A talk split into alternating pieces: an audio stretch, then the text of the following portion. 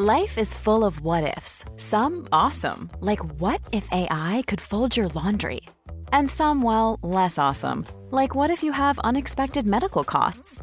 United Healthcare can help get you covered with Health Protector Guard fixed indemnity insurance plans. They supplement your primary plan to help you manage out of pocket costs. No deductibles, no enrollment periods, and especially no more what ifs. Visit uh1.com to find the Health Protector Guard plan for you. Ready to pop the question? The jewelers at BlueNile.com have got sparkle down to a science with beautiful lab grown diamonds worthy of your most brilliant moments. Their lab grown diamonds are independently graded and guaranteed identical to natural diamonds, and they're ready to ship to your door. Go to BlueNile.com and use promo code LISTEN to get $50 off your purchase of $500 or more. That's code LISTEN at BlueNile.com for $50 off. BlueNile.com code LISTEN. Planning for your next trip? Elevate your travel style with Quince. Quince has all the jet setting essentials you'll want for your next getaway, like European linen, premium luggage options, buttery soft Italian leather bags, and so much more. And is all priced at 50 to 80% less than similar brands. Plus, Quince only works with factories that use safe and ethical manufacturing practices. Pack your bags with high-quality essentials you'll be wearing for vacations to come with Quince. Go to quince.com slash pack for free shipping and 365-day returns. Den här podcasten presenteras av Sonos. Hej, jag heter Harlem Pelle Almqvist. Lead singer, eller sångare i The Hives. Och jag sitter i en lägenhet på Kungsholmen så, där eh, Fredrik Strage bor. Eh, och jag sitter i ett rum med två mikrofoner, ett piano, mycket bilder på väggarna och eh, populärkulturella artefakter av diverse slag.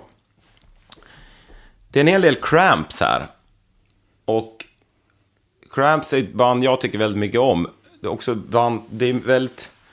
Det är alltid, jag är alltid lite nyfiken på när folk gillar Cramps, hur mycket av deras Cramps-fandom som handlar om estetiken, och så mycket som handlar om hur det faktiskt låter när man lyssnar på det. Eh, med några skivor här. Det ser ju alltid väldigt coolt ut liksom. Det är en del tavlor. Här är en tavla som jag inte vet om det är en släkting eller om det är något man har köpt på loppis. För att den är fin. Terry Richardson kanske. En serie självporträtt. Olika stadier av nakenhet. En rosa kasse från ett fik på Östermalm som heter Mocco. Som eh, man kan säga det andra änden av Cramp-spektrat. Ja, mycket, mycket kul saker. En liten burk med en, med en bläckfisk i formaldehyd också. Och en mask av, eh, en mask av eh, något slags Ice Wide Shut-snitt. Som eh, man, man undrar var den kommer ifrån. Faktum att det, det är inte formalin Vad är det då? i, i burken. Nej, det är etanol. Är det etanol? Ty, tydligen så är formalin extremt cancerframkallande. Har man slutat med det? Um, vissa personer håller på med det fortfarande, men människor som jobbar med djurkonservering hemma, som ja. uh, konstnären som har gjort Bläckfisken, och inte Carolina Lindahl, hon, hon jobbar med etanol istället eftersom uh, hon inte vill ha cancer. Klokt. Hon, är, hon stoppar upp allt möjligt. Hon har gjort allt från fåglar till, uh, till överkörda grävlingar och sånt där. Mm. När, hennes, vän, när hennes, hennes vänner är ute och åker bil och de hittar någon överkörd grävling vid, vid E4ans kant, då stannar de till och skrapar upp grävlingen och tar hem till henne. Och sen gör hon då konst Precis, sen, sen gör hon konst av det och hon stoppar upp dem väldigt elegant. Så ofta så... Är det svårt om det liksom saknas delar? Om bakdelen av grävlingen liksom är krossad? Jag tror inte att hon gör någonting då. Det läskiga är om du är hemma hos henne och bestämmer dig för att du är sugen på en glass eller någonting och går till frysen. För då, då kan vad som helst hända. Okej. Okay. Men hon är, hon är väldigt duktig. En fryst grävling. Jag var väldigt förtjust i Natalia Edenmont, en svensk konstnär som an, använde kaninhuvuden. Och ögon och så vidare. Precis, som, som hon satte i, i blommor. Hon gjorde stillebentavlor ja. med hjälp av, av djurdelar. Blev, blev inte hon förresten hotad av nazister eller någonting? De tyckte att hennes konst var urartad. Degenerate art. Precis. Det, det är väl det finaste. Det skulle de tycka om Cramps också. Säkert. Jag höll just på att säga att mitt intresse för Cramps definitivt är musikaliskt och, och inte estetiskt. Nej. Tills jag insåg att de här Cramps-skivorna som står längst fram där fortfarande är inplastade. och jag köpte dem på Rough Trade i London för två år sedan jag har fortfarande inte ja. lyssnat på dem. Du kanske måste backa på det. Jag, jag får nog backa från det Sen uttalandet. vet jag inte om Ohio Demos 1979 är den absolut bästa Cramps-skivan. Det är möjligt att den är det. Jag tror inte ens jag har hört Jag den. gillar varulven på omslaget, det är väldigt elegant. Verkligen. Men jag, jag har faktiskt lyssnat på The Cramps ända sedan... Eller är det en jag- vargris det där? Sen- Den har ju tryne Vad, liksom. är en vargris? Alltså det är ju som en varulv fast en gris antar jag. det är en människa som förvandlas har- till en gris vid varje fullmåne. det, det ser mer ut som ett vildsvin med människokropp. Som en vildsvinsvariant av en minotaur eller något. Det ligger något i det faktiskt. Men jag gillar titeln Wild Psychotic Teen Sounds, The Cramps. Det är fyra väldigt bra ord i en titel ja. Eller hur? Om, vilket, om man har med bara något av dem så funkar det nästan. Då är man hemma. Nej, men den första låt jag hörde med dem var What's Inside a Girl. Ja, Som jag hittade den på singel i Linköping på lila vinyl. Som jag aldrig hade sett förut. Jag blev helt knäckt. Jag hade aldrig hört talas om bandet och den spelade jag ja. besinningslöst mycket. Och sen, sen blev jag verkligen fan på 90-talet när jag hörde den här uh, live live-skivan de spelade in på ett mentalsjukhus. Ja, just det. Mm. Na- Napa State Mental Hospital. När de får uppträda för patienterna och Lux Interior, sångaren i Cramps, bland det första han säger är att We drove 10,000 miles to play for you people. Someone said that you guys are crazy, but you look all right to me. Och så börjar de. Exakt, och då ligger någon man liksom nästan med huvudet i bastrumman. Alltså, det är ingen riktig... Det finns ju på, vi... på VHS har jag sett det i alla fall. Den här, det är rätt stökig publik liksom. De går runt i cirklar och sådär. den här vi, vita masken du kommenterade förut, den kom i posten förra veckan. Mhm. I ett, eh, det var en brun låda med min hemadress skriven med, med svart spritpenna, lite slarvigt. Och sen lite nödtorftigt igentejpad. Mhm. Och när jag hämtade ut den på posten så tänk, min första tanke var, det här är något otrevligt. Ett dödshot. Ja, men någon typ av bajs eller sånt. Du har gjort något jag, jag, jag, black jag, metal-band jag förbannade öppnade den ute på stan. Jag, jag balanserade paketet ovanpå en papperskorg, öppnade den. Och då var det först lite um, näsdukar i märkliga färger. Och sen den här vita masken som ser ut som en vit dödsmask nästan. Som stirrade på mig. Och jag fick direkt Ice Wide Shut-vibbar. Så vände jag på den. Och så stod det hälsningar från Goat. Jaha. Som jag recenserade för några veckor sedan och gav högsta betyg för spelningen på Debaser Remedies. Ah, okej. De var tydligen väldigt glada så de skickade mig en, ta- en tackmask. en tackmask. ja, men det var väl härligt. Men den, den ser obehaglig ut för de har, tejp, de har satt vit frystejp under ögonen på den helt vita masken. Exakt, det undrar man ju lite vad det är syftet med det. Det påminner lite vagt om den som Michael Myers har på sig, seriemördaren i Alla helgons blodiga natt. Just det, men det är med en mjuk mask, eller? Det är en mjuk mask. Vet du vilken Ja. mask det är förresten om vi ska gå in på? Det tycker jag vi kan göra. Det är en Captain Kirk-mask. Jaha. En partymask föreställande Captain Kirk i Star Trek, tv-serien. Men den är väldigt... Som någon har målat vit på. Jaha, okej. ja, ja. Mm. Men själva anletsdragen är Captain Kirks. Jaha. Det var ju lite populärkulturtrivia som jag verkligen inte satt på. Goat är ju jättebra, ja. Jag håller med. Jag kan ge dem högsta betyg också, även om jag inte var på konserten. Det var, det var helt fullständigt vansinnigt. Men det, det konstigaste med Goat är att killarna i bandet ser mest ut att liksom vilja stå och jamma och det blir väldigt hypnotiskt. Men tjejerna är faktiskt fullständigt tokiga. Ja. De höll igång nonstop i nästan två timmar och headbangade till och med med de här stora maskerna de har på sig och fick hålla fast dem samtidigt som de headbangade. Ja, det är jättebra alltså. Jag håller med. Man får den här känslan av att det är någon sorts sekt. Att Ja. det är, ja, så där skulle Manson-familjen ha låtit om de hade Ja. haft fler begåvade musiker än En, Bobby Beausoleil eller vad han en heter. han ändå. Jag, Manson, har du hört han som är singer-songwriter-grejerna? Jag har bara jag har bara hört den här låten, han, han skrev väl en uh, Beach Boys-låt, Ce- Cease to Exist eller någonting. Som, Okej, ja men han har ju gjort en låt. Eller det finns väl liksom, nå- det låter som demos. Ja. Som är Charles Manson spelar akustisk gitarr och sjunger. Och vad, den heter någonting med Girl. Ganska lite otrevlig text liksom såklart. Men eh, jättebra låt. Han känns ju lite otrevlig hela han faktiskt. Ja, bedrövligt. Inte okej. Ja, jag vet inte, jag, jag, jag är inte så mycket för det där seriemördare-romantiserandet liksom. Men det är, det är väldigt många rockstjärnor som har köpt verk av John Wayne Gacy.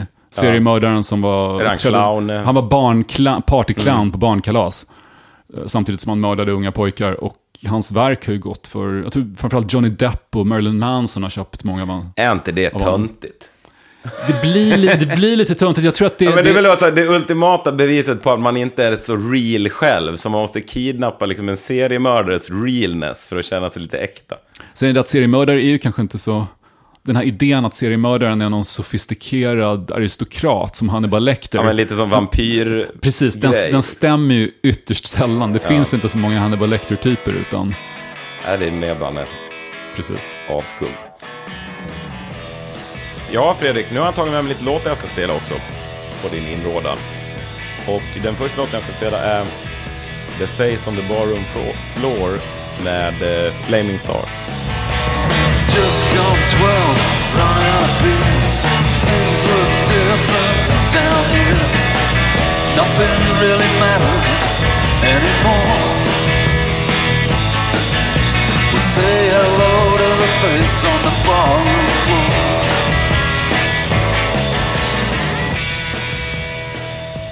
Flaming Stars, jag har...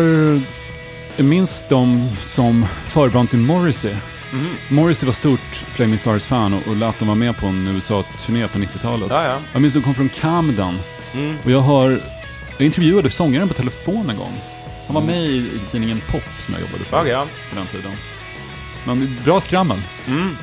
Jag tycker det är superbra. Det var, det var innan jag hade liksom koll på den engelska garagerockscenen som var liksom Headcoats och sådär, Billy Childish och sånt där, som spelade in i den här äh, uh, Torag-studion som sen blev väldigt berömd för att White Stripes spelade in där.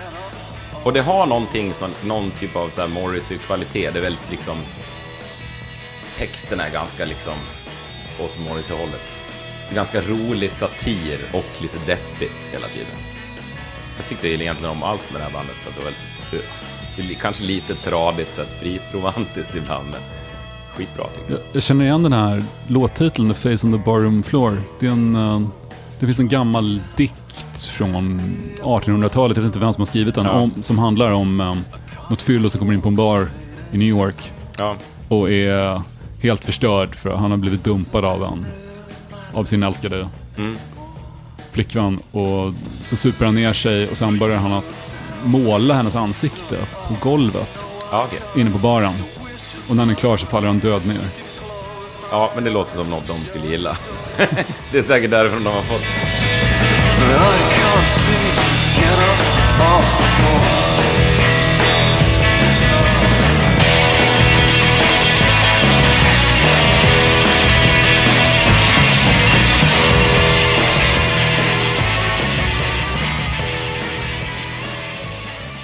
Det är ett foto på dig uppe i hörnet med en kvinna. Så jag tar en sån här PITA-t-shirt också, djurrättsorganisationen. Right. Om jag säger It's the power of Christ that compels you. Det känner jag igen. Det är Linda Blair Jaha, ja, ja. från okej. Exorcisten. Ja, hon, hon är ju äldre där. Hon är betydligt äldre på den bilden. Hon var, hon var på science fiction-mässan i Stockholm och okej. du kunde betala 250 spänn för att ta en bild ihop med henne. Så värt det. Det gjorde du, ja. Men där, alltså jag hade aldrig gjort det om det hade varit någon rockstjärna, men just Linda Blair från Exorcisten. Just det. Det klart, var... klart man ska ha en... Vanligtvis så är personerna på science fiction-mässan kanske inte fullt så um, berömda, utan ja, men något år hade de dvärgen som låg inbakad i Jabba the Hutts svans, Ja, där, just det, som ja. skrev autografer. Det är starkt. Men Och, det är ja. ju liksom, alltså de... Du vet, helt maskerade skådespelare som är med i Star Wars-filmerna, de brukar vara på science fiction-mässan. Och det känns ju som att det är en mycket större grej i USA till exempel, att det håller på längre där. Då. Den är, Science den, den, är, den är gigantisk i. USA för att amerikaner är mer imponerade av kändisskap. Jag, vet Ja, inte om, jag får den känslan i alla fall, när jag själv är i USA. Det funkar Har, bättre har, det har, där. du, har du märkt något av det? Att, att amerikaner blir mer upphetsade av att Verkligen. någon är ett band? Ja, de blir mer upphetsade av att träffa mig än vad svenskar blir i alla fall. För det mesta. Men det är också en kulturell grej att de beter sig annorlunda när de ser en känd människa. Det första, den första reaktionen är att gå fram och prata. Om jag ser Magnus Uggla på stan så viskar jag ju bara till min kompis att kolla, det är Magnus Uggla. Jag går inte fram och pratar med honom liksom. Och det tror jag det är en väldigt bekväm kulturell skillnad om man vill bo i Sverige. Kan jag tycka. Det kanske också hänger ihop med att de vill vara artiga, har jag tänkt. Amerikanerna, Ja, Att liksom, för det är så viktigt att vara känd så att om de känner igen mig och säger det till mig så blir jag glad. Ja de tycker att de, de vill ge dig den respekten. Ja, just det. Ja, kanske det. Jag, jag tänkte som mest på det när jag var i Los Angeles en gång med Backyard Babies. Mm. Och vi åt uh, burritos Mm-hmm. på något ställe. Och då frågade servitören vad de jobbade med. Och Mm. Dregen svarade att vi är ett band. Och han blev helt ställd. Han bara, you're in a band? That's amazing! Exakt. A band! Och det spelar, han vet ingenting om bandet, men Nej, in, in, inte alls. Utan bara, bara det räcker med att det är ett band. enorma entusiasmen inför att... deras Ragga Baby ser ju också väldigt mycket ut som ett band. Så man tycker inte han borde bli så förvånad. Vad jobbar de annars med, tänker jag. De jobbar på bygge. Vi jobbar på bank, vi jobbar på Handelsbanken i Nässjö. Det var därför de skaffade sina tatueringar en gång i tiden. För de sa att om vi skaffar tatueringar över hela kroppen så kommer vi aldrig någonsin få jobb på Handelsbanken i Nässjö.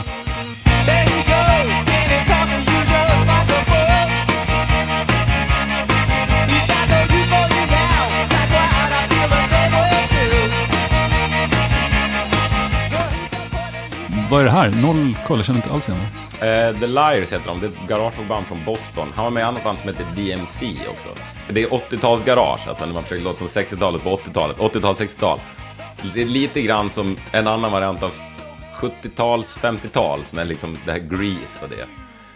Eh, och typ Gänget och jag. Så fanns det liksom en, en, ett 80-tal, 60-tal som är ganska fascinerande. Att ofta när vi försöker göra musik med Hive så är det så här, det man är ute efter är någonting som jag inte hade ett ord på förrän Dave Grohl pratade om det, att han tyckte att Hate to I told you hade en My Sharona-kvalitet. Som är, My Sharona-kvaliteten är då att det spelar ingen roll om man är ett år eller 90 år, det funkar liksom oavsett. Och det handlar mer om så här soundet och svänget, att det är någonting liksom som är oförklarligt medryckande med det. Och det här har det tycker jag, det här riffet som egentligen är bara att man spelar man behöver en tremolopedal för det här. Och, då, och sen spela takt med tremolo. Det tror jag nästan det är första gången någon gjorde det. Så det är en teknisk innovation också. Och... Eh, nej men det här är en sån här låt som om man, om man spelar skivor ute någonstans och sätter på den här så blir det är alltid bättre än låten man spelade innan.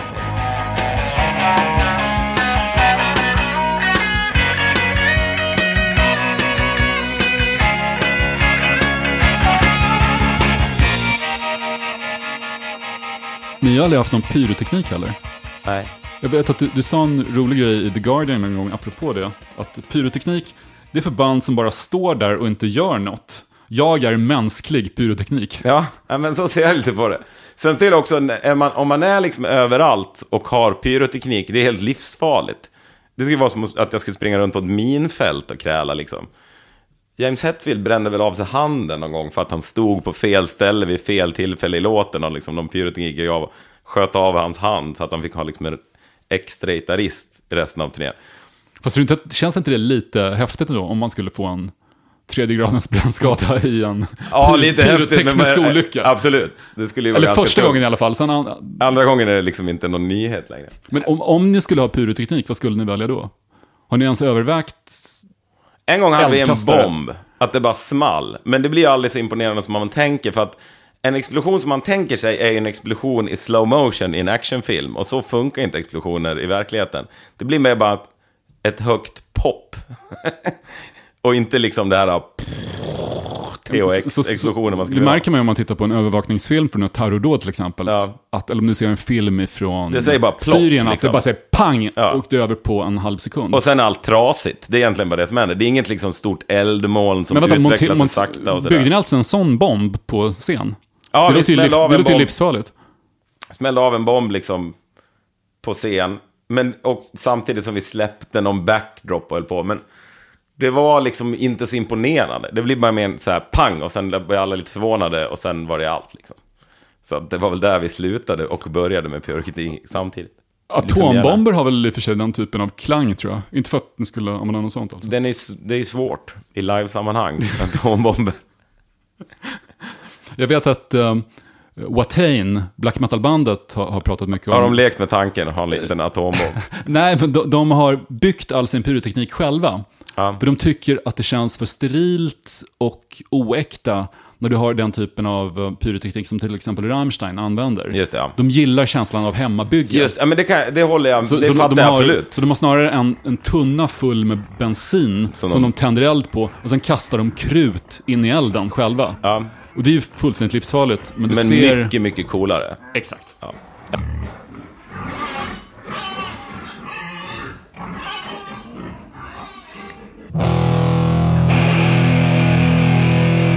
Här kommer en gammal, eh, en gammal eh, svensk punkdänga. som Jag tänkte spela. Oj, grisar. Det är, en, Det är ett det, grisintro. det är symbol, symboliskt för att den handlar om att vara en skyttegrav. Alltså slakt i skyttegravarna. Just det.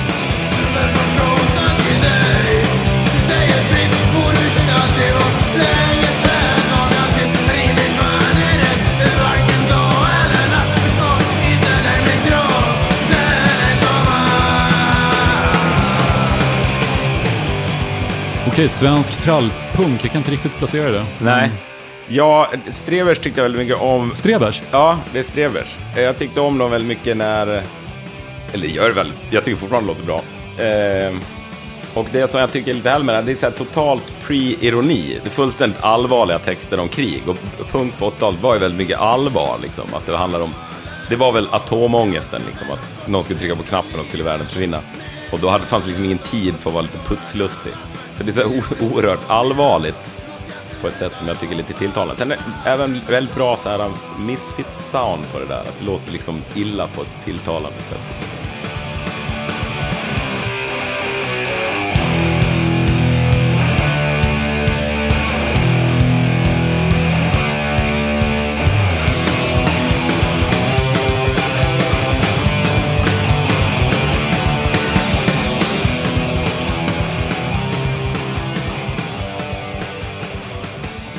En annan grej som ni har gjort som omvärlden har apat efter nu under senaste året är ju Mannequin Challenge. Att man- Ja, ni det. fryser era påsar. Det har blivit ett stort mem på YouTube. Just det, det har blivit lite... Då en grupp människor står alldeles blickstilla och sen filmar någon emellan dem. Så att det, det ser ut lite som i actionfilmer när, när de visar en sekvens i du vet, Bullet Time. Där Just som det. finns i The Matrix. Då um, du får en märklig 3D-effekt. Och ni har ju gjort det själva på... Ja, exakt. Vi står still. Och det känns lite som en, nästan att det var en banbrytande grej. Att det var så här, det var en grej man kunde göra live som vi inte hade sett någon göra. Eh, folk har väl säkert gjort varianter av det. Jag tror faktiskt att Michael Jackson någon gång, har någon berättat för mig tidigare, hade någon typ av konsert, om det var att det kanske var, han åkte jetpack. Vad är det för konsert? Alltså det var någon stor stadion, kanske var en OS-invigning eller något liknande, får jag för mig att det var. Jag tror han gjorde det på hela sin turné 93. Att han gjorde sorti från arenan med hjälp av jetpack. jetpack. Ja. Okej, det kanske var det det var. Men det här är i alla fall någon som har beskrivit hur Michael Jackson kommer in, landar på arenan med jetpack och sen står still väldigt länge innan konserten börjar. Så det är inte i konserten, utan det är liksom det första som händer, att han ställer sig inom Michael Jackson-pose och sen står han där i tio minuter innan liksom. Och då blir publiken tokig såklart. Eh, ja, nu kommer ett band från Brisbane i Australien. Som eh, ett extremt underskattat band i en känd genre.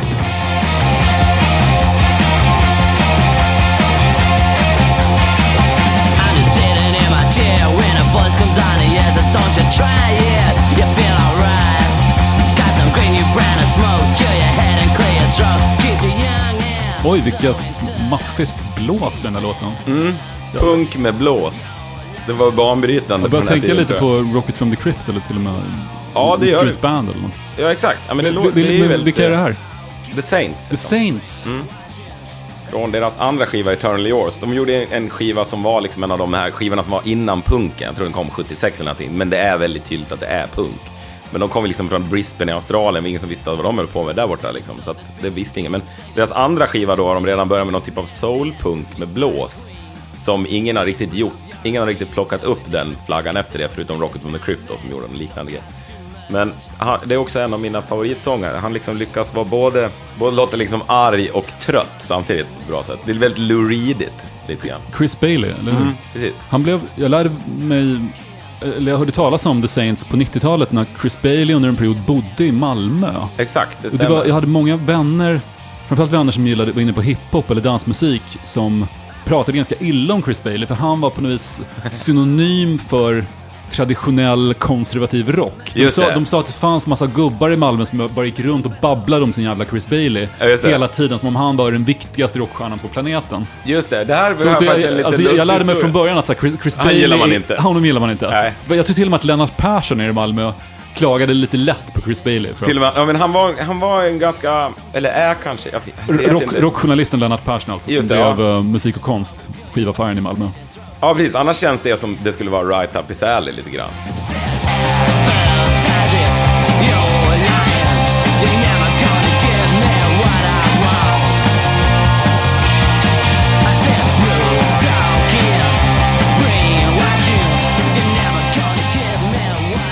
I. Du erbjöd dig att bli ny sångare i AC/DC i vintras.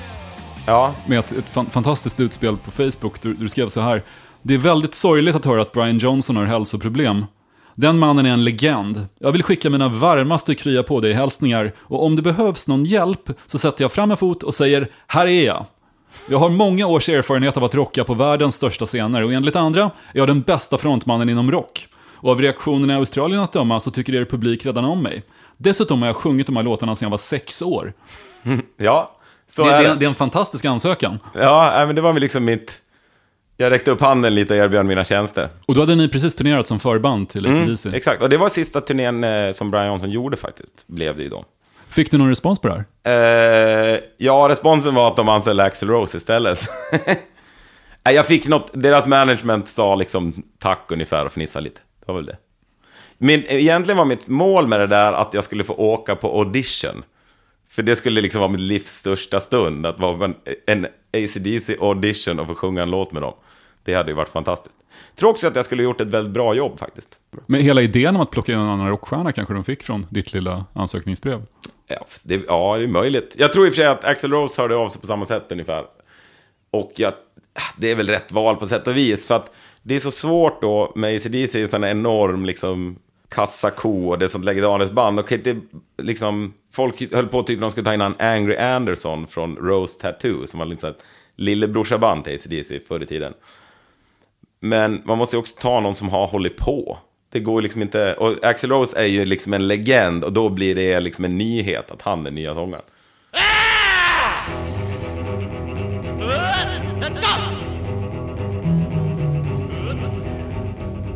Vi har pratat ganska mycket om Cramps här idag. Och här, här är en artist som jag upptäckte tack vare The Cramps, för de gjorde en cover på den här låten.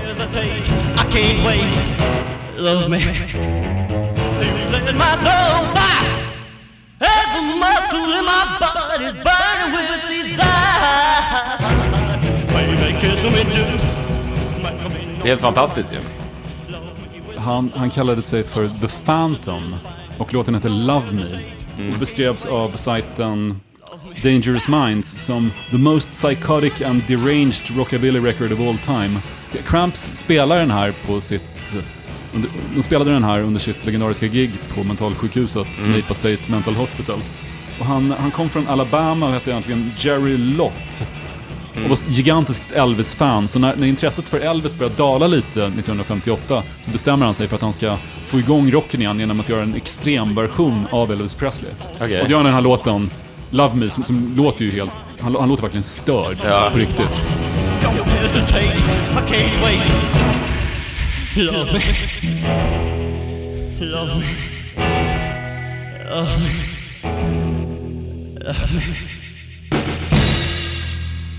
Nu är året nästan slut här Fredrik.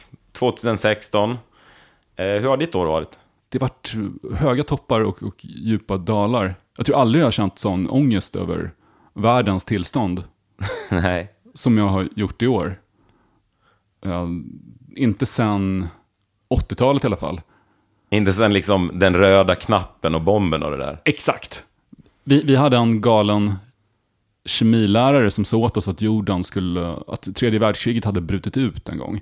Han tyckte att det fanns problem med mobbning i klassen och hade en idé om att vi skulle bli snällare mot varandra. Om man sa att Ryssland var på väg att njuka. Ni har liksom bara 20 minuter på er att vara snälla nu. Jo, jag vet. Och mina kompisar började prata om vad ska du göra nu när det blir krig? Och någon sa, ah, men min pappa säger att vi ska flytta till Australien för det radioaktiva nedfallet kommer dit sist. De hade väl sett, läst den här Neville Schatz på stranden eller någonting. Just det, och då har man några år på sig. Liksom. Och den känslan har jag inte upplevt sen muren föll. Och plötsligt kom den tillbaka Ja. efter amerikanska presidentvalet.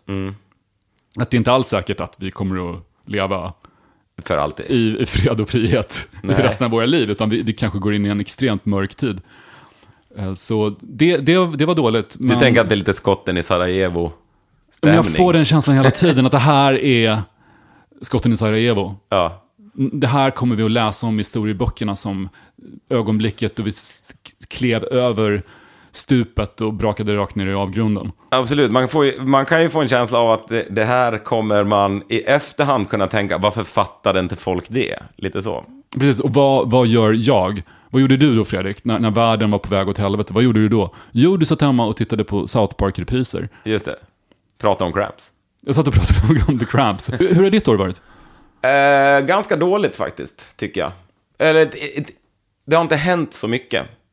Jag har sett några riktigt bra konserter, men annars är det, liksom, det har inte kommit en ny Hives-skiva.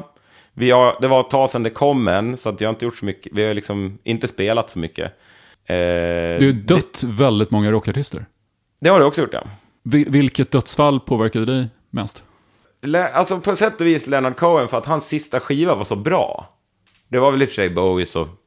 Alltså jag blir inte jättedrabbad av det. det är ändå, ja, Prince känns ju sorgligast för att han var ju ung och det känns som en sån här meningslös grej att han dör av... Alltså Bowie och Leonard Cohen får ändå att tänka att det är lite så här a life well lived. Du vet, Det hade varit kul om de fick 20 år till men samtidigt så... Det finns ju mycket de har gjort liksom. Prince känns som att han var... och Han har i och för sig hunnit göra väldigt mycket men att det känns sorgligare också för att det kändes som att det var något slags läkarmisstag mer eller någonting. Men ha- hade du lyssnat på en ny Prince-skiva om den släpptes? Jag försöker då och då faktiskt. Ja. När det kommer en Prince-skiva så försöker jag liksom hitta något i det. Det är inte alltid jag lyckas. Det kom en för några år sedan. I, i, i Prince-sammanhang så är det några år sedan, det kan lätt vara tio år sedan, som jag hörde en riktigt bra ny Prince-låt. Men i Prince fall, för mig är det nästan så att jag tycker, det är klart jag är inte glad att han är död, men det är ganska skönt att nu finns det ändå en ände på den här enorma musikaliska produktionen. För att jag håller fortfarande på att beta av vad han gjorde på 90-talet. Du har inte kommit igenom det? Nej, Nej, okej. Ja, men jag fattar lite. det, hur det är sådana enorma mängder musik. Sen är det det ju också det finns- sant, alla man pratar med som har jobbat med Prince och så säger att det är sant att han har liksom ett kassaskåp fullt med så här 40 osläppta skivor. Som är bra. Så att jag tror inte du, du är inte fri än.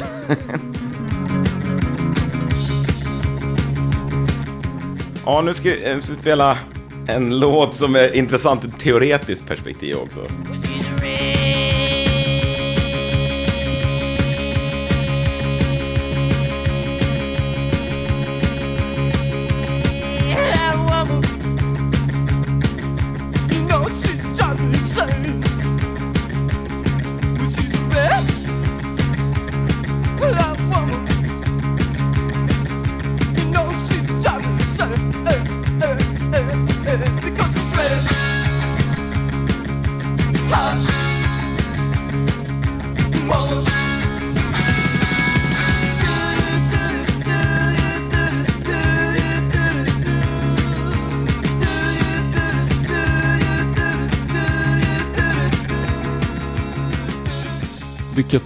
Krautrockigt beat nästan. Det är ett sånt här driv i låten som... Verkligen. Vil- Vilka är det här?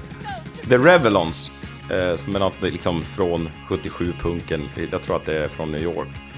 Och de, den här låten i alla fall, den heter Red Hot Woman och den är, det är bara ett ackord, fast det är boogie rock. Så det är liksom att det, det är kraut. Men, och ingenting händer i låten, det är som en tryckkokare som aldrig riktigt kokar. Och det där har liksom en... Det är så minimalistiskt det blir. Han sjunger, egentligen, han sjunger inte särskilt mycket och det, händer, det är inget, ingen musik. Det är bara ett ackord som mal och mal och mal och mal. Men de lyckas ändå få det att liksom hålla kanske tre minuter. Och det är något jag älskar med det, att det är så... Att man orkar föra den idén hela vägen. Jag gillar ju också krautrocken.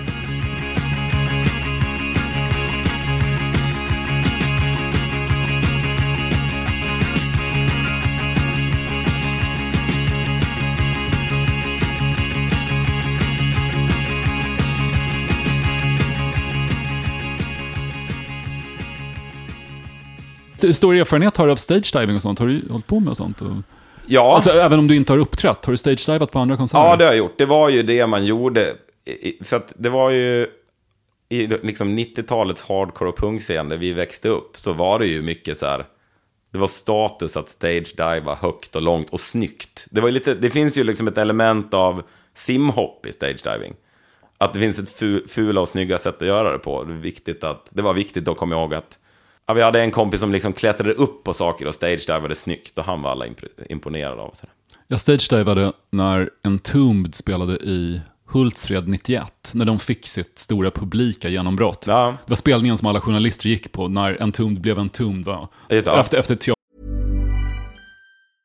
Ready to pop the question? The jewelers at BlueNile.com have got sparkle down to a science with beautiful lab grown diamonds worthy of your most brilliant moments. Their lab grown diamonds are independently graded and guaranteed identical to natural diamonds, and they're ready to ship to your door. Go to BlueNile.com and use promo code LISTEN to get $50 off your purchase of $500 or more. That's code LISTEN at BlueNile.com for $50 off. BlueNile.com code LISTEN. Hey, I'm Ryan Reynolds. At Mint Mobile, we like to do the opposite of what Big Wireless does. They charge you a lot, we charge you a little. So naturally, when they announced they'd be raising their prices due to inflation, we decided to deflate our prices due to not hating you. That's right. We're cutting the price of Mint Unlimited from $30 a month to just $15 a month. Give it a try at mintmobile.com slash switch. $45 upfront for three months plus taxes and fees. Promo rate for new customers for limited time. Unlimited more than 40 gigabytes per month. Slows. Full terms at mintmobile.com. Millions of people have lost weight with personalized plans from Noom, like Evan, who can't stand salads and still lost 50 pounds. Salads, generally, for most people, are the easy button, right? For me, that wasn't an option. I never really was a salad guy. That's just not who I am. But Noom worked for me. Get your personalized plan today at Noom.com. Real Noom user compensated to provide their story. In four weeks, the typical Noom user can expect to lose one to two pounds per week. Individual results may vary. teaterladan 91. Och sen stagedivade jag på... Det är så pinsamt för det var så dåligt just då när jag stagedivade. Die Krupps, tyska industrimetalbandet. De gjorde en... Den, kanske den onödigaste coverskiva som någonsin har gjorts. De tolkade Metallica-låtar. Och försökte låta som Metallica. Jag försökte låta exakt som Metallica, 93. Det låter som Metallica med någon sorts knödeltysk accent. Och ja. Och, och sen, sen kom de till Norrköping och giggar och i slutet så, det här är, det är så genant, de pluggar ut sina syntar och säger Now we, we plug out the synthesizers. Everybody, please be open. We won't play synthesizers during the last song. Please be open. Cause this is pure metal. Och så pluggar de ut syntarna och så kör de bara en Enter Sandman-cover på, på gitarrer. Och då hoppar jag upp på scen. Var det här under påverkan av någonting? Nej, nej, nej, nej jag, var, jag var spiknykter. Jag hoppar upp på scen och jag har alltså ba, jag har bara överkropp. Och jag stage-divar. Och jag faller rakt ner i golvet. Och det, jag känner fortfarande att det var lite rätt åt mig. Nej, det var inte Dick Krupps starkaste perioder där va? Nej, det, var, det, var, det är horribelt. Det, är- För det jag- låter lite så, en gång köpte min mamma en skiva på en bensinstation som var liksom, såg ut exakt som en Bruce Springsteen Greatest Hits-skiva. Men var liksom the music of Bruce Springsteens Greatest Hits. Så att det är liksom studiomusiken som spelar in hela hans Greatest Hits-skiva igen. Den kostar sådär 39 spänn eller något sådär. Och det, det är nästan en egen genre. Alltså det var ju fruktansvärt. För att man, det låter ganska rätt, men det finns liksom ingen energi och ingen kontakt med det. Och så var väl lite den här Dick Krupps Metallica-grejen. Och i, i och för sig så finns det ju en fantastisk spanskt varuhus på 70-talet som gjorde en, finansierade en Sex Pistols coverskiva för att de inte hade rättigheten att sälja den riktiga Sex Pistols-skivan. Men här fanns det pengar att tjäna på punk. Så då fick de ett gäng studiomusiker att spela in. Och man hör att de inte, de har inte alls begripit vad punk går ut på. Men de bara, ah, det ska väl han ska sjunga falskt. Okej, ja visst. Då försöker de liksom göra punk. Fast med ett så här analytiskt proffsig approach. Det låter ju helt fantastiskt. Det Aldrig, är helt aldrig fantastiskt. hört talas om det. En fantastisk skiva faktiskt. Tänkte vi skulle lyssna på lite hiphop. Um, Gärna för mig. Som jag spelar upp på min Sonos-anläggning. Hello? Jackson here. Yeah, what? You found Manuel Noriega? In the Philippines? He has a mansion? Okay, we're on it, we're on it right now. Bye.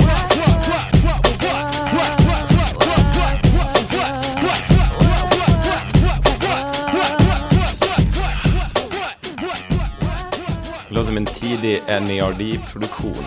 Helt exakt. Det är det är just därför jag spelar den också. Ja. Eftersom Hives ju jobbade med Pharrell Williams. Det, ja. Och det här är alltså Neptunes, hans första producentduos första egentliga hit.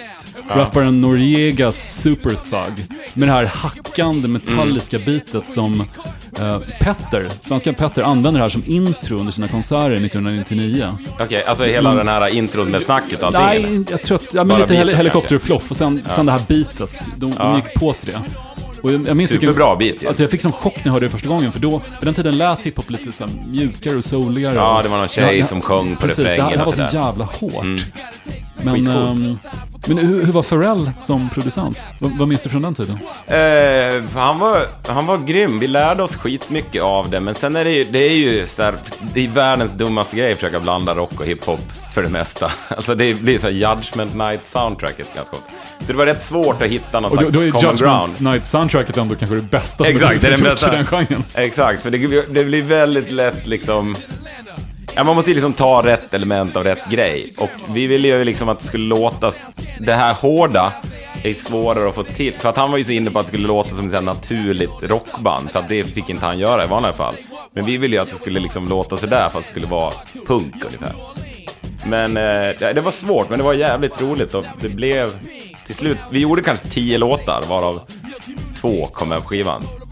Och två blev med på, eller två eller tre eller något där, blev med på nästa NERD-skiva. Att han tog dem, så det är vi som är bandet på tre låtar på den. Är det sant? Fast han sa ingenting om det, så vi fick, upptäckte det, som bara vänta, här ska vi-" och sen till slut så betalade han oss. Det är lite så det funkar i. Han bara mörkade att han använde liksom oss som band. Ni spelar på den tredje Ja. NERD-skivan. Precis, det är tre låtar där som vi spelade in, för att vi gjorde dem väl egentligen tillsammans med honom till Hives liksom.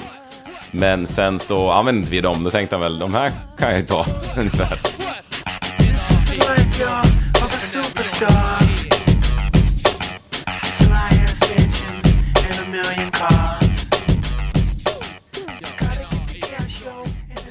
Jag såg er på Bråvalla-festivalen 2014. Och då testade du en av de absolut sämsta idéerna jag sett någon person någonsin göra på en scen. när du, du sa att du skulle testa crowdsurfing på sittande publik. Just det, ja. Det är ett sånt ögonblick, du står och tittar och tänker nej, nej, nej, nej. Ja. Gör, gör det inte, det finns ingen anledning att testa crowdsurfing på Just det. sittande publik. Man Och du- vet och du- att det inte kommer gå bra. Och du med ett så här triumferande leende glider ner då på sittande människor som inte kan riktigt föra dig framåt, utan det blir bara som en gröt av armar och ben. Ja, exakt. Det är inte en jättebra idé, men ibland tycker jag att det handlar om liksom eh, modet att genomföra en usel idé är liksom det mest rock som finns.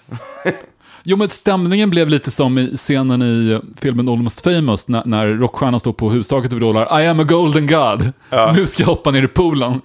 Och nedanför står hans journalistkompis och säger nej, nej, nej, gör det inte.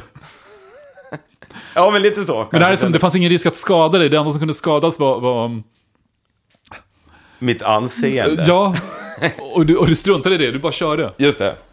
Ja, men det tror jag är viktigt att göra ibland. Har du gjort det igen? Jag har gjort det ett par gånger med varierande framgång. Men du, du nämnde i någon intervju att du, du blev imponerad av, av Johnny Ramone som hade sagt att det viktigaste under en konsert det är att man ser cool ut när man går in och plockar upp gitarren. Mm. Har man bara lyckats med det så är man hemma sen. Exakt. Ja, han har ju mer rätt än vad folk förstår. Den, den grejen är det som oftast fattas när band, att, alltså, band inte ser coola ut i hur de rör sig. Det, är ju, det förstör ju allt.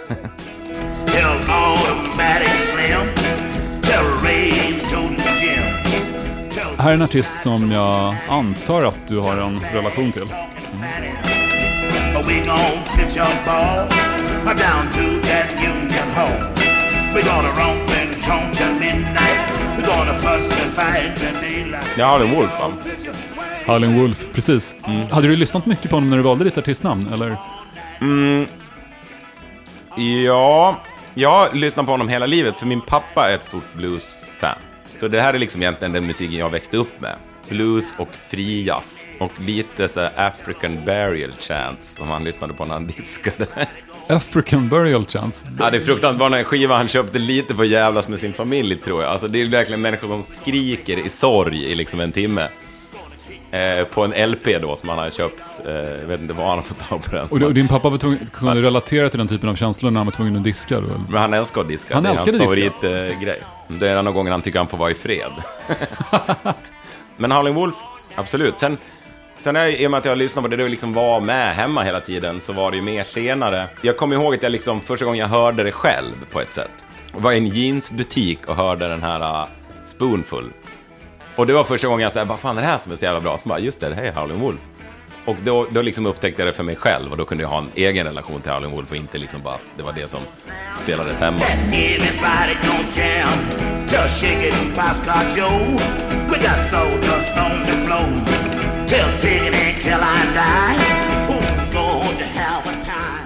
Hur får du inspiration till mellansnack? Det vet jag ingenting om faktiskt. Det första som dyker upp i mitt huvud när låten slutar säger jag och det brukar funka bra. Du, du det har, finns ingen process eller tankeverksamhet. Jag bara säger det första som det dyker upp där. Så du är inte som en rappare så att du har vissa fraser i huvudet som du spottar fram eller att du kan planera att säga vissa saker på vissa ställen ni åker till eller? Nej, men ibland, ibland kommer man ju på något och försöker minnas det. Eller liksom se någonting under dagen som man vill nämna. Och ibland när det, är, när det inte går fantastiskt så hamnar man i någon tomgång och då kom, säger man att man kommer ihåg att man har sagt. Men för det allra mesta så är det någonting som bara dyker upp i huvudet. Och jag kan inte förklara det. Och jag vill inte försöka tänka för mycket på det. Utan det är mer bara så här, där tog låten slut och sen så börjar jag prata. Och då har jag väl något kosmiskt flöde eller någonting som gör att det där fungerar. Jag har alltid gillat band som är väldigt konsekventa, till exakt samma mellansnack i precis alla konserter. Motörhead var ju bra på det. Lennon just går fram och säger uh, We're Motörhead, we play rock and roll. Och sen börjar konserten och sen i mitten så frågar han om det är tillräckligt högt. Ja, så säger han åt ljudkillen att höja volymen. Och sen i slutet, Don't forget us, we're Motörhead, we play rock and roll. Det är bra. Ja, Ibland säger han också We are Motörhead, we are rock and roll, vilket är en Ja. väldigt mäktig början. Jag kommer ihåg att Rocket from the Crypt var band som jag tycker om väldigt mycket. Och de har väldigt bra mellansnack, men problemet var att jag hittade då två stycken P3 Live-inspelningar med dem som var två år isär. Och då säger han exakt samma sak precis hela konserten. Och konserten är i samma ordning och allting, så det blir liksom total karbonkopia. Och då kommer jag ihåg att jag blev besviken. Att, för jag såg dem blev väldigt imponerad av allt han sa. Han sa massa bra grejer liksom. Men när jag förstod att det var helt liksom efter manus så kom jag ihåg att jag blev ganska besviken. Sen, jag har sett Depeche Mode väldigt många gånger live. Och de har ju också, det är bara Good evening Stockholm. Och sen är det konsert. Och sen Thank you mellan låtar. Och sen slutet Thank you, see, see, see you next time. och det är alltid exakt samma. Och det där, det där det är ganska anonyma fraser. Ja, Som säkert många andra band har använt. Men de har hållit sig till det så länge nu. Så att det liksom Att, blivit eh, det. bara att du vet, de, de presenterar aldrig låtar. Nej. Det gjorde de tidigt i karriären. Men, Nu spelar de bara. jag, vet, jag vet inte om de, de ens anstränger sig för att ha bra mellansnack eller om de inte orkar säga ännu mer. Ebbot Lundberg i Soundtrack of Our Lives, n- när han fortfarande spelade med Union Carbide så spelade de i New York en gång på någon klubb. Och då säger han till en amerikansk publik, Thank you, ni är så äckliga, amerikaner är nog bland det fulaste folk jag vet, ni är så tjocka. På engelska eller svenska? På svenska. Okej, ja. Ja, men det har man väl gjort någon gång om man blir besviken kanske. Men vad, vad går gränsen för att där man blir för rolig? Alltså det handlar väl mer om att om det blir en större grej än, men det är ju liksom en, en konst i stunden. Ibland funkar det ju inte att liksom säga det efteråt. Eh, men det kanske var helt rätt av honom att säga det just då. Den här balansen, jag tycker att Turbonegro är otroligt bra på att hålla den balansen mellan komedi och blodigt allvar under sina konserter. Just det. De, de kan ha jättepajigt mellansnack, Mm. men det känns ändå som om det ligger något, någon brutal kärna i det. Precis, att det ändå är lite hotfullt. En annan sån här mellansnacksklassiker som, som jag aldrig glömmer är när Robin gjorde en av sina första spelningar på Lollipop 95. Och det sista hon sa var Tack allihopa, använd kondom. och jag, jag vet inte om det var en diss, egentligen. Ja, det skulle det kunna vara. Ja, det kan det ju verkligen vara. Ni borde inte föröka er. Det är lite som, um, minns du Sonisphere-festivalen som ni spelade på i Hultsfred 2009? Just det, ja. Metallica var huvudband och sen, Exakt. Och sen var det massa metalband och vi och Primal Scream. och The Cult. The Cult, exakt. Och då säger, jag, jag skrev upp det här för jag, jag, jag recenserade spelningen, då Mm. sa, sa Ian Astbury i The Cult, This is for the retarded people in the audience. Stort jubel. Min favorit av, av ditt mellansnack är nog när ni värmde upp publiken för Rolling Stones och så säger du innan ni går av scenen, gå ingenstans nu, det kommer ett jättebra brittiskt band efter oss. Ja, det är jag nöjd med faktiskt. Det var någon, den andra är väl den här med tack alla förband-grejen. I Hultsfred, Exakt. något år. Det var en, festivalen hade på i tre dagar, det hade spelat hundratals band. Ni kör allra, allra sist. Och du säger, jag vill tacka alla förband som har värmt upp publiken i tre dagar. Ja, exakt. Och det lustigaste med den där grejen att den fortsatte så långt så att när Stefan Löfven blev statsminister så citerade han mig i nästan sitt första offentliga tal. I början av det så tog han den grejen. Det var så Almedalsveckan eller någonting. Och han skulle tala sist. Och då sa han, alltså han citerade Howlin' Pelle i The Hives.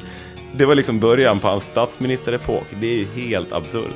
I'm sitting here alone in darkness waiting to be free. Okej, det här är, tror jag, det första band som du såg live. Eh, Candlemass. Ja, Eh, Candlemass. Just det. det. Precis, jag gillar dem väldigt mycket. Eh, Det här kanske var 89 eller något sånt där. Och då fick jag pappa att ta med mig på Bergslagsrocken, som var en festival som hände. Och då var det Candlemass och Creator på Extreme Aggression-turnén. Extreme Aggression-turnén. Jag, heter- jag förstår att din pappa inte ville släppa iväg dig själv på Nej. Extreme Aggression-turnén. Jag, jag, jag var väl liksom 10 eller någonting. Men jag tyckte Candlemass var superbra. Jag tyckte också, jag var väldigt imponerad av deras sångare som hade munkkåpa och det- han var väldigt stor. Det om- Messiah, alltså. Messiah Markolin tror jag heter. Och det gick rykten om att han har stampat genom scenen för han gör något på sumobrotardans. De spelar ju väldigt långsamt. Det här var inte så representativt. Egentligen är det liksom någon slags... Det låter mer som att man har kör Black Sabbath på halvfart. Det är väl doom metal? Precis, ja. Det, det, Genren. det var det de kallade det.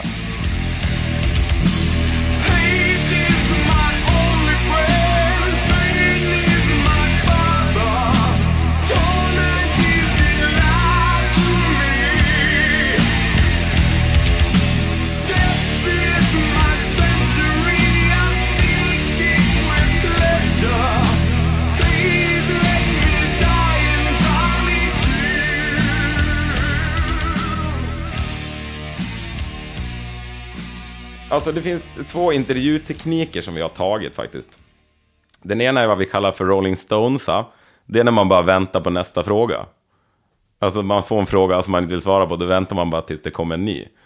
Och den andra är Beyoncé. Det är när man får en fråga men svarar bara precis det man själv vill prata om. Så man liksom, någon frågar så här, So, you and Jay-Z are getting married. Då säger hon, The album drops 14th of September.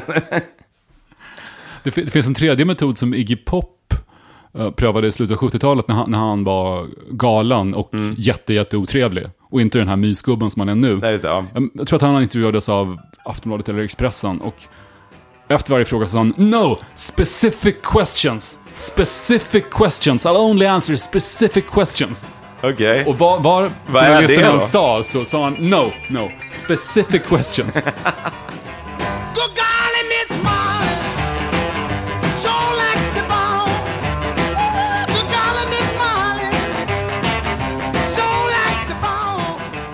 Jag är lite osäker, men jag tror att du gjorde en cover på den här låten med ditt band The Loyal Royals Mhm. för eh, på Debaser Medias på deras 10-årsjubileum här i höstas. Ja, precis. Det där är lite Richard. Körde ni den, eller är det jag som minns fel? Jag vet inte om vi körde just den här faktiskt. Nej, jo, men det är möjligt. Vi kör ju massa Little Richard-låtar liksom. Med, med coverbandet Loyal Royals. Exakt. Vi spelar liksom 50-tals rhythm blues och 50-tals rock, kan man väl säga. Och vi gör det väl ungefär ett gig vart fjärde år eller något sånt där.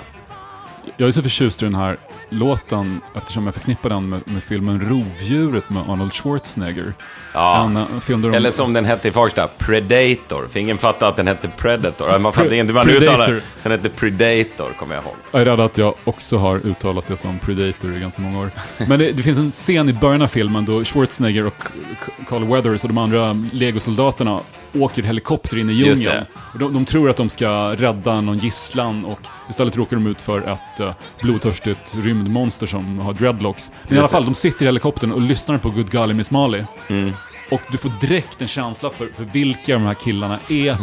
De är lite jobbiga, ganska grisiga, men, men dialogen där är fantastisk och låten är så perfekt just Ja. i det här läget. För du, du Mm. tänker att de borde vara nervösa, men de skiter i det. De, de lyssnar på Little Richard. Nu har en fest liksom. Nu ska vi skjuta Precis, det är folk. lite halvfest. Call.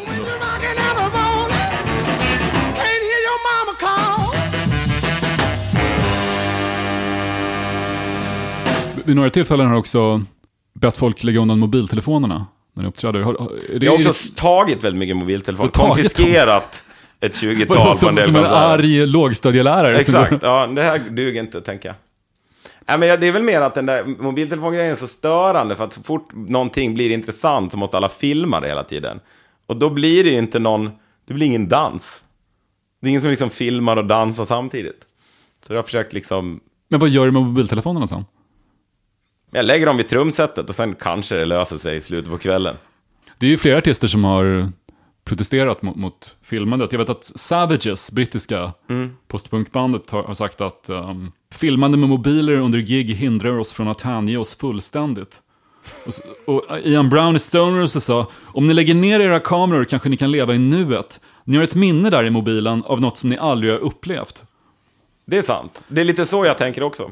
Fast ib- ibland funderar jag på om det verkligen är, för det är ganska få personer som filmar på konserter som sen tittar på det i efterhand. Nej, det går ju inte riktigt att titta. Det är lite som folk som åker skidor med sån här GoPro-kamera på hjälmen. När ska du titta på när du åkte ner för en skidbacke? Men tror du inte att det också är ett ganska mänskligt behov av att vilja behålla någonting? Mm. Att du vet, du blir av med den här känslan av förgänglighet, att du vet att wow, det här är den bästa konserten jag sett hela mitt liv. Mm. Och den är snart över, men jag har i alla fall kvar det här. Just det, man kan filma. Och då, och då, då kan du koncentrera dig faktiskt på att vara i nuet, även om du filmar, för du, du får en trygghet i, i filmandet. Ja, kanske det. Jag tycker det låter som Jag- jag- Savages får i sådana fall bara skärpa sig som artister om de inte kan hänge sig fullständigt om någon har en mobiltelefon. Det där är något ni måste jobba runt. Men vadå, men du som tar dem då? Ja, men det är ju mer, det tycker jag är mer en del av showen. Det där låter ju mer som något som står på en lapp när man går in på konsert.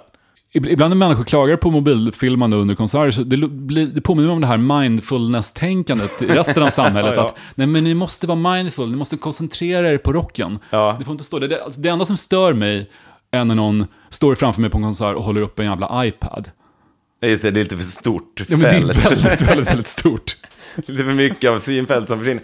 Men jag, alltså min, min grej är väl, det är ju det som jag sa tidigare, det jag gör är extremt ogenomtänkt. Jag gör ju bara, det är totalt liksom, jag reagerar på vad som händer i stunden, där är en mobil, jag snor den. Och sen tänker jag inte så mycket mer på, så det, alltså det känns lite grann som att jag analyserar i efterhand och försöker förklara något som jag inte vet vad det var egentligen. Det är mer en impuls.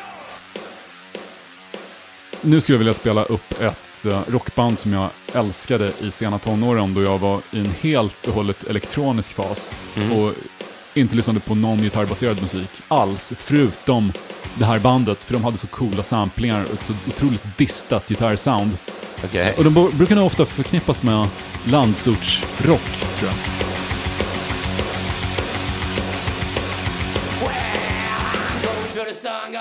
Ja, det är Sator helt enkelt. Jajamensan, Mm. Sator. De spelade väl på Bergslagsrocken som... eh, Det gjorde de i Fagers- säkert. De var i alla fall väldigt populära i Fagersta. Så att du har en poäng där med landsortsrock. Men just det, tidiga Sator var, var ju så speciellt sound. Jag har aldrig hört någon band riktigt som låter som de gjorde på, på Slammer. Nej, För exakt. Det, är någon så- typ av, det är lite industri, Jo, fast det, det, precis, liksom det är är rock. lite, och det är alltid lite så här coola samplingar Mm. och uh, något krispigt git- gitarrljud. Just det. Jag skrev till och med en artikel om Sator i vårt syntfanzine jag skrev för som heter New Life. Så Fick folk- du mycket stryk jag för fick det eller? jättemycket kritik. Folk var på mig i flera år. Hur kan du skriva om Sator? Det är, det är synttidning, du ska skriva om body music. Men jag försökte förklara, men lyssna på musiken. De har ju en liksom, industriell vibe i De i har ju, de det låter ju väldigt i- industri... Det har du helt rätt i tycker jag. Jag har tänkt på det också, att det var så här en grej som... Att det låter lite som industri, fast det är väldigt traditionella liksom, rocklåtar. Det låter ju som Ramones-låtar, fast Det är ju super med någon Ramones, typ av liksom, industriproduktion. Sen de, de var väl kanske inte världens bästa på att skriva texter, men en sak de var fantastiskt bra på var ju att hitta engelska ord som, som lät coola ihop. Den här, Okej. låten, den här låten heter Pig Valley Beach. Ja, det är jättebra. Och i refrängen sjunger de I'm down on the beach, wild on the beach, sick city, here I come. Skitcoolt ju. Och det, de har ett annat spår på Slammer som heter Snake Pit Rebel. jag har Ja, ing, ingen aning om vad en Snake Pit Rebel är, men det, det, Man fattar ju direkt ändå. Exakt. att det bara, det här är ju fränt.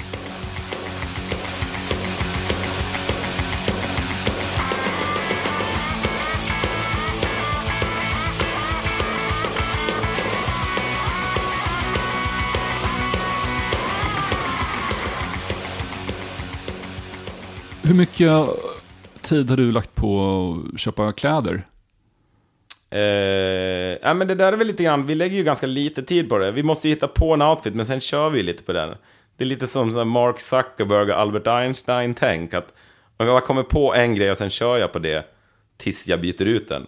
Jag vet att din- pappa brukade bara ha kläder i en färg. Mm. Jag Vi- tror att det kommer lite därifrån. Han bara mörkblåa kläder. Bara mörkblått, Han igenom. kallar det också alltid för en pigg mörkblå färg. Pigg? Ja. Jag köpte en tröja i en pigg mörkblå färg och det är alltid samma. Men jag försöker se mig omkring här. Cramps är ett band som alltid ser väldigt coola ut. Det är ett av de banden som ser coolast ut i hela världen kanske. Tidiga Bad Brains tycker jag också ser väldigt coola ut. Att det är liksom ett gäng rastas med liksom 70-talskostymer som de har haft, smetat fingerfärg på. Och så spelar de supersnabb hardcore-punk. Men du, din, din eh, polo-hoodie, jag kommer att tänka på att någon gång så bestämde ni Hives er för att ni skulle klä er som skivbolagschefer. Mm. Och bara köpa onödigt dyra, ganska tråkiga plagg på flygplatser. Just det. Och jag tror även den här äh, polo-prylen, våran gitarrist började kalla det för vårat gäng. Att det var så här, det är sådana kläder vi har i vårat gäng. Att det är någon sån här översittargrej från överklassen som man skulle kidnappa. Äh, äh, Så här, vi i vårat gäng har så här Ralph Lauren-kläder. ja, men den här skivbolagsgrejen var att de ser alltid ut som, det är en look man har när man bara shoppar och när man har stopover på flygplatser. Alltså man har ett flygbyte på två timmar. Och då är man på en flygplats och vad finns det för affär då? Det är någon så här Hugo Boss eller någonting. Så köper man en skinnjacka i för mjukt material och sådär. Och sen ser man ut så. Och så ser de ut allihopa lite grann. De har liksom den klädstilen som är så här lite rik och bekväm. Och då tyckte vi att det var roligt att vi skulle så här, kidnappa den looken. Men jag vet att uh, stilförebilden för er var också Steve Jobs. Just det. Hur, hur var det han var klädd? Polotröja? Polotröja och, och jeans bara. Det är inte så snyggt. Han ser ut som en vanlig amerikan på underkroppen. Men Du menar att han har polotröjan instoppad och sen Exakt, dragit och så- åt bältet ganska hårt? Exakt, och sen har han ett par jeans helt utan passform och nya sneakers. Kanske ett par Nikes eller något sånt, New Balance eller vad det kan vara. Och sen, men på överkroppen ser han lite ut som en 60-tals inbrottstjuv med så svart polotröja. en, en någon slags cat burglar liksom. Men du har träffat honom, Steve Jobs? Ja, exakt. Då hade han inte polotröja, utan då hade han en skjorta. Och lite av skjortan stack ut genom gylfen. Och, så, det, var, och det var då jag insåg att äh, man, det, det spelar liksom ingen roll om man är Steve Jobs. Man, liksom, man ändå kan vara grejer man inte får till. Okej, vi, vi måste spela mer svensk punk. Varför tror du vi låter som vi låter? Varför tror du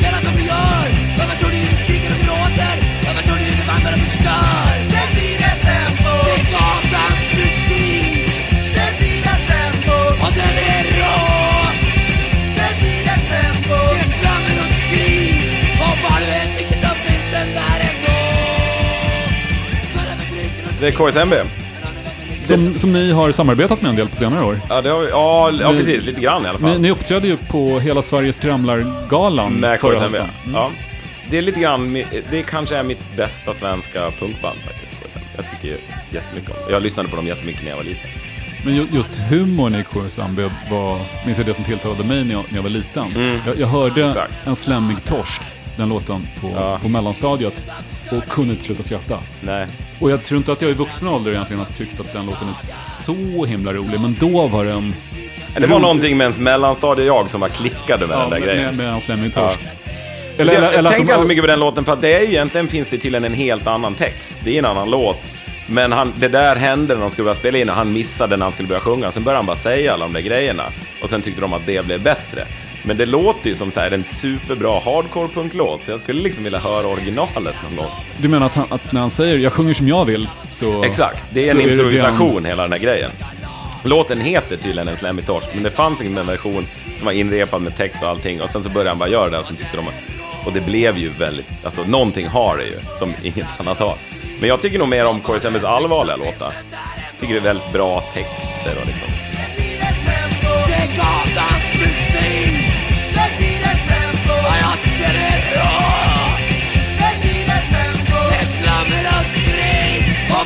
Tycker så finns den där ändå Ja, vad du än tycker så finns den där ändå Du noterade en gång att Iggy Pop bara hade en flip-flop på sig. Mm. Och tänkte att det var något sorts fashion statement.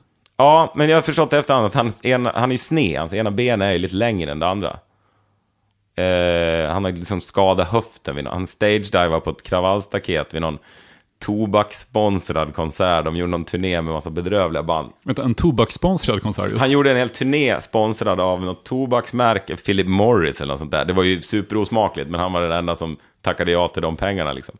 Och då var det väl de och det var ju den här sämsta eran av rock, alltså new metal-eran. Så det var väl kanske han och liksom någon Papa Roach eller Limp Bizkit eller något sånt på den här tobakssponsrade turnén. Och det var inte riktigt hans publik, så då blev han mer och mer desperat efter en reaktion, vilket ledde till att han liksom stage-divade ut handlöst in i ett kravallstaket och skadade sin höft ganska allvarligt. Och sen vet jag inte om han alltid har haft ena benet kortare än det andra, för jag har ju också ena benet lite kortare än det andra, och det har även Little Richard. Och jag gillar att tänka på att jag då har någonting gemensamt med Iggy Pop och Little Richard. Men har, har ditt ena ben blivit kortare för att du har skadat höften när du har stage-divat? Nej, jag cyklade omkull när jag var ung. Jag tror att det kan ha något med det att göra, men... Du cyklade omkull? Ja, jag cyklade omkull på vägen hem från skolan. Jag hade byggt en cykel med väldigt hög sadel och väldigt lågt styre som man gjorde på 80-talet. Och stort bakdäck och litet framdäck, för jag tyckte att det såg coolt ut. Det såg ut som en dragster ungefär. Och då såg jag ingenting när jag cyklade, så flög jag över styret och skadade mig. Och jag tror att där någonstans så blev jag sned. Jag klarade mig väldigt bra från skador, förutom att jag en gång skulle liksom hoppa från ljusriggen tillbaks på scen och landade på en kabel och flög av scen och landade, liksom, landade kanske tre meter ner och slog huvudet i asfalt och svimmade. Aj, var var det här någonstans? I Schweiz. På någon alptopp i Schweiz.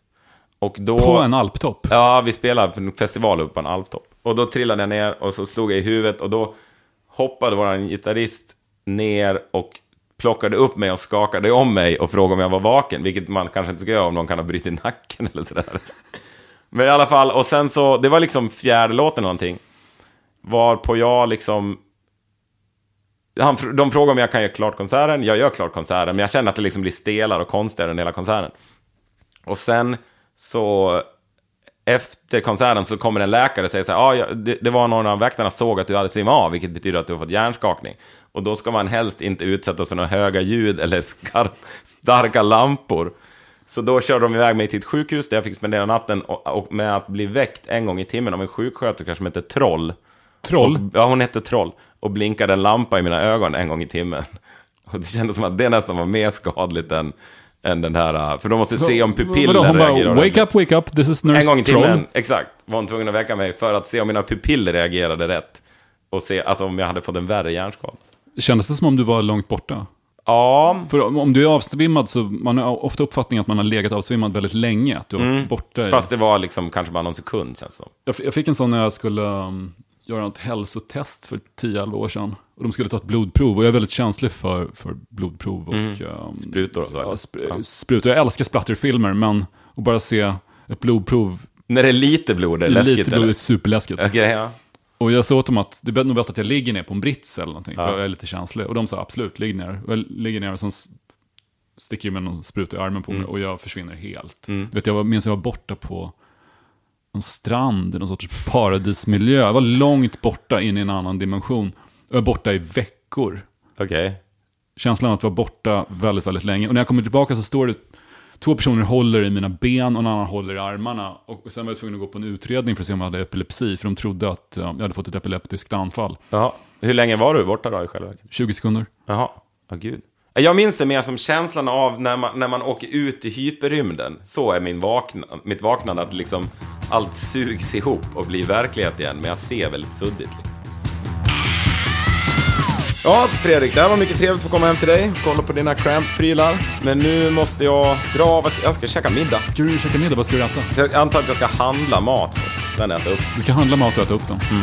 Lycka till. Tack.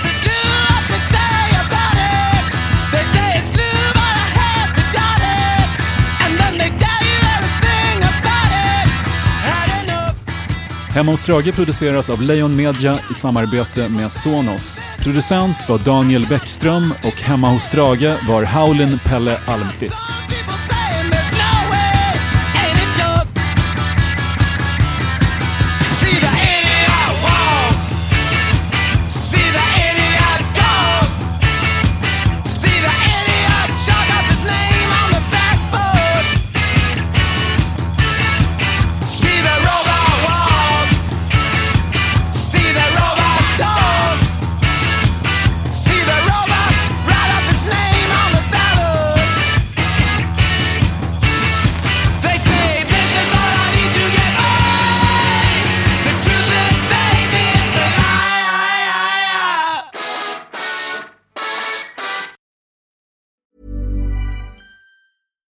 It's Paige DeSorbo from Giggly Squad. High quality fashion without the price tag. Say hello to Quince. I'm snagging high-end essentials like cozy cashmere sweaters, sleek leather jackets, fine jewelry, and so much more. With Quince being 50 to 80% less than similar brands. And they partner with factories that prioritize safe, ethical, and responsible manufacturing. I love that. Luxury quality within reach. Go to quince.com slash style to get free shipping and 365 day returns on your next order. Quince.com slash style.